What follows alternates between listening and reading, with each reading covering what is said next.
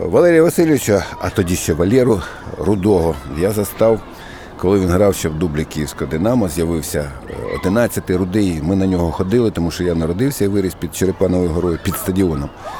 І жоден матч дубля ми не пропускали. Валентин Щербачов, заслужений журналіст України, коментатор, автор книжок про Валерія Лобановського. Тобто я практично з семи років, а то й шести вже, коли себе пам'ятаю, вболівав за київське Динамо. І от в дублі, спочатку в дублі, з'явився такий, він трошки незграбний, сутулуватий, але високий, родий такий кок, ну не кока, а така шевелюра. Чесно кажучи, не динамівський такий вигляд мав. В ньому вже щось відчувалося таке, що він нестандартно мислити може. Але це все потім. А для нас, дітей, для фанатів Київського Динамо будь-якого віку, це був 11 рудий. 10, потім 11 рудий і все. Тільки так його називали. Потім Лобан вже приклеїлося, коли він став грати в основному складі. Рыжий – это среди болельщиков такой он Володимир Гарець, спортивний журналіст, дослідник кар'єри Лобановського гравця. балерина была среди футболистов. Футболисты, можно сказать, не так были в восторге от его шоу на поле иногда. И там, балерины называли за его, так, можно сказать, немного самовлюбленную и эгоистическую игру с мячом, когда он мог вместо паса пойти в какой-то дриблинг или еще куда-то.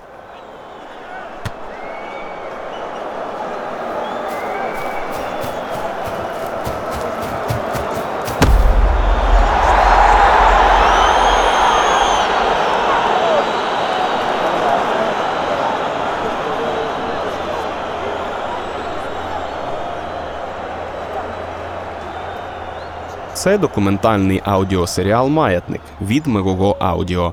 Другий епізод Балерина. У ньому ми дізнаємося про коротку, проте яскраву кар'єру лобановського гравця, про яку майже не згадують. Его старый друг Евгений Котельников, он рассказывал, что как футболист не впечатлял до какого-то момента, пока зимой он не поставил перед собой цель стать лучшим футболистом. Он тренировался с утра до ночи. И когда он вернулся на поле после зимнего перерыва, там, пока все хоккей играли, и он внезапно стал одним из лучших игроков среди юношеских команд когда в 50-х начали во всех городах Советского Союза больших создавать футбольные школы молодежи, он туда попал. Все понимали, что он рано или поздно попадет в Динамо. В то время игроки такого калибра должны были играть в Динамо, как в самой сильной команде украинской. Тоді, взагалі, в команду потрапили те покоління голодних післявоєнних київських хлопців, які грали у футбол у дворах. Вони грали в футбол увесь свій вільний час, присвячували футболу. І дитячим тренерам, юнацьким тренерам, власне, було з кого вибирати. Вони просто ходили по дворах і дивилися: ага, ти іди сюди, подзвони мені, чи як подзвонити твоїм батькам. Олег Базилевич молодший, син Олега Петровича Базилевича, кіносценарист, письменник, кандидат географічних наук. І е, оце покоління воно відрізнялося тим, що вони мали досить високий рівень індивідуальної технічної виконавської майстерності. Вони могли робити з м'ячем те, чому зараз у футбольних школах, у футбольних академіях намагаються штучно вчити. А в них тоді це було природним шляхом. Тобто ці люди не закінчували футбольних академій, вони пройшли через київські двори. Грали і у дворах, і вікна вибивали, грали в ботанічному саду, в гідропарку грали, на піску грали. Їх можна в цьому відношенні, це наше покоління футболістів, порівняти з тими бразильцями, які босоніж грали, ганяли м'яча і володівали всіма оцима технічними нюансами. Лобановский был ярким продуктом этой эпохи. Яркий игрок всегда привлекал больше, чем какие-то командные действия. Тот футбол 50-х, 60-х, особенно в Советском Союзе, это в первую очередь личности. Личности побеждали, они брали кубки, чемпионаты. Рудий Валера, киянин з Деміївки, з дитинства бачив себе тільки у Динамо, головній команді міста. У систему клубу Лобановський потрапив у середині 1955-го, і вже за шість років він разом із командою святкував історичне перше для киян золото у чемпіонаті СРСР. До цього у вищій лізі радянського футболу перемагали лише команди з Москви. Важливі голи та результативні передачі лівого крайнього особливо допомогли киянам наприкінці чемпіонського сезону. Я бы его прям лидером не назвал. Он был в первую очередь первой скрипкой атаки. Он на себя собирал чужих защитников. Он часто по флангу делал огромные рейды там, на полполя, э, чтобы подать куда-то. Или была его фишка со смещением слева, сместиться в центр и ударить. Его наибольшая сила – это, э, конечно, дриблинг. У Лобановского получалось многое не в командной игре, а именно в этих микродуэлях на поле, когда он должен был обыграть защитника и подать. Сухий лист Валерія Лобановського я, я ж побачив ще коли він виступав в дублі. Про канал, як ми казали, на стадіон тоді через е, паркан. І він ще на розминці дублюючого складу кілька разів уже в ворота Макарова послав такий м'яч з кутового, ну майже з кутового. А потім у грі з дублем московського Динамо все відбулося. Сухой лист, конечно, это не миф. Даже в конце сезона 61 года он сделал несколько таких э, подач, которые принесли очень важные очки. Именно после его подач с углового э, Динамо забивал голы, после которых стал чемпионом. Э, Он даже написал статью об этом в московский еженедельник «Футбол» с таким тривиальным названием «Мяч ушел на угловой». Сухой лист это больше вот э, огромных тренировок. Он постоянно оставался после основных там занятий, отрабатывал. Чтобы подать сухой лист, нужна огромная сила полета мяча и удар по мячу под правильным углом. Звучить дивно.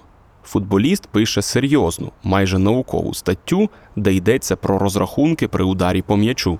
Але для Валерія Лобановського це нормально, адже вже тоді він думав про життя після закінчення спортивної кар'єри. У вільний час він вдосконалювався не лише на полі, а й у бібліотеках і аудиторіях. Лобановський цікавився технікою, інженерією, багато читав. Лобановский, он был золотым медалистом в школе, и он единственный из той команды «Динамо», он поступил в Киевский политехнический институт на техническую специальность, там теплотехника. На первых курсах он совмещал футбол и учебу, и учеба все же была даже на первом месте для него. Но так получилось, что именно когда он играл за команду КПИ на э, соревнованиях, как раз именно в тот момент тренеры дублирующего состава «Динамо» решили, что он все, пора брать этого парня к себе. И после этого, конечно, с учебой стало похуже. Он три раза оставался на академических отпусках. И вплоть до того, пока он не переехал в Одессу после «Динамо», он не мог закончить учебу, потому что нужно было или бросать, чего он явно не хотел, или ждать завершения карьеры в Киеве.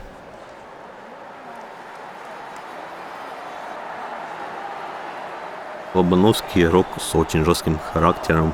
Как раз это, можно сказать, единственное, которое принялось из его игровской карьеры в его тренерскую карьеру. Он э, жестким, он не поддавался там на какие-то э, уговоры. Он мог даже э, тихо ругаться на бровке на тренера, ну, чтобы тот обязательно слышал. Абсолютно все тренера во взрослой карьере Лобановского от него натерпелись, начиная от Соловьева, которому пришлось представить его из центра атаки на левый фланг. И Лобановский очень этому противился. Он думал, что его так э, зажимают, затирают, не дают стать всесоюзной звездой. Говорили все его товарищи по команде, начиная с юношеских. Говорили все его тренера. Он не любил отрабатывать в обороне, но в атаке всегда на него ходили люди. Если футболист э, делает много ярких действий, даже если они бессмысленные с точки зрения командной игры, это всегда для обычного зрителя интереснее. И Лобановский прям был олицетворением этой интересности. Когда мяч оказывался у него, он всегда показывал шоу. И на это шоу ходили, как и ходили на шоу других игроков того времени. Стрельцова, Месхи. Не так много было развлечений в Советском Союзе на самом деле. И когда футбол дарил эту радость, это, можно сказать, э, Лобановский как-то помогал людям переживать более сложные времена. У середині 1960-х у європейському футболі відбувалася революція. На першому місці була вже не краса гри, а результат. Його можна було досягти ще більшим зануренням у тренувальний процес і відточеною до автоматизму командною грою. Яскравому індивідуалісту Лобановському, який видовищно з фінтами грав на публіку, доводилося особливо важко.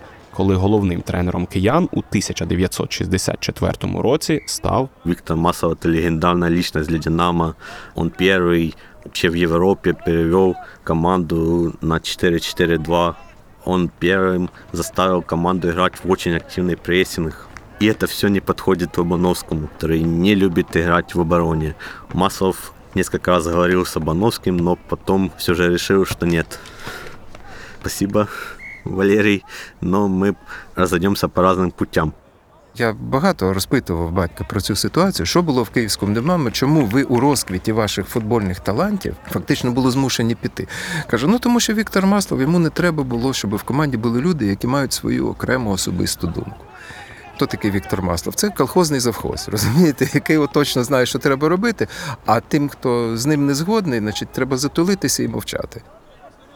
Это был титан тренерского цеха Советского Союза. Он из торпеда сделал прекрасную команду, сделал их чемпионов. Дмитро Москаленко, журналіст, автор низки книжок про футбол. Он, собственно говоря, убрал Лобановского из команды, но ведь они ж без Лобановского три года подряд становились чемпионами Советского Союза. 66-й, 67-й, 68-й там год. Но Маслов-то, получается, был прав, произведя такую ротацию в составе с точки зрения результата для киевского «Динамо».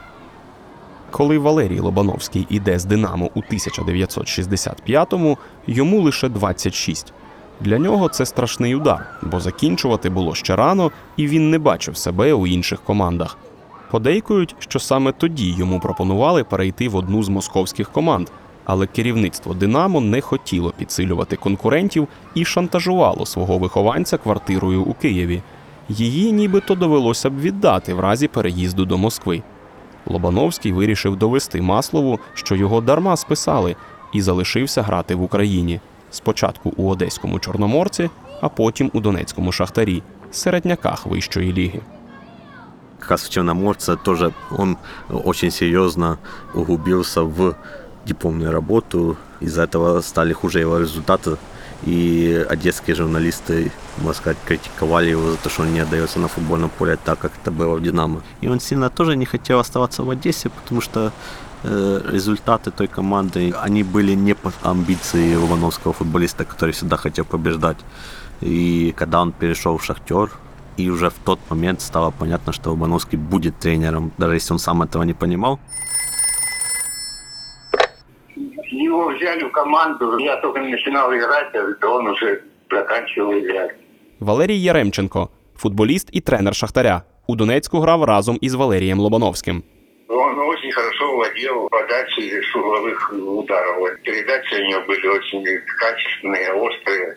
И много с его передач углового забивали мячей. То, что он строгий был к футболу, к себе был строгий, к тренировочному процессу. Был требовательный и к себе, и к тренерам, и к футболистам. Ко всем относился одинаково. Он закончил в 29 лет, закончил, потому что, опять же, мы говорим об амбициозном Валерии Лобановском, который всегда хотел побеждать. Черноморец, Шахтер, это все хорошо, но это не Динамо, где он был чемпионом Союза. Валерій Лобановський виграв фактично усе, що можна було виграти в радянському футболі. Він був чемпіоном, брав Кубок СРСР, двічі ставав найкращим футболістом України та неодноразово потрапляв до переліку найкращих гравців радянського союзу. Його статистика як гравця флангу була на високому рівні. Лобановський забивав у кожній третій грі. І головне, його дуже любили вболівальники. Але з погляду амбіцій, така людина, як Лобановський, не могла бути задоволена кар'єрою, яка завершилася у 29 років. Тоді футболісти грали не до 40, як зараз, але фініш у 29 без серйозних травм теж здавався передчасним. І, звичайно, останні роки, проведені не у Динамо і без боротьби за трофеї, психологічно тиснули на максималіста Лобановського, залишали відчуття недомовленості. Он решил просто закончить, потому что хотел посвятить свою жизнь выбранной специальности. В теплотехнике он собирался вообще закончить футболом полностью, забыть про него, может ходить как болельщика раз в пять лет. Но э, так получилось, что быстро пришло предложение Днепра,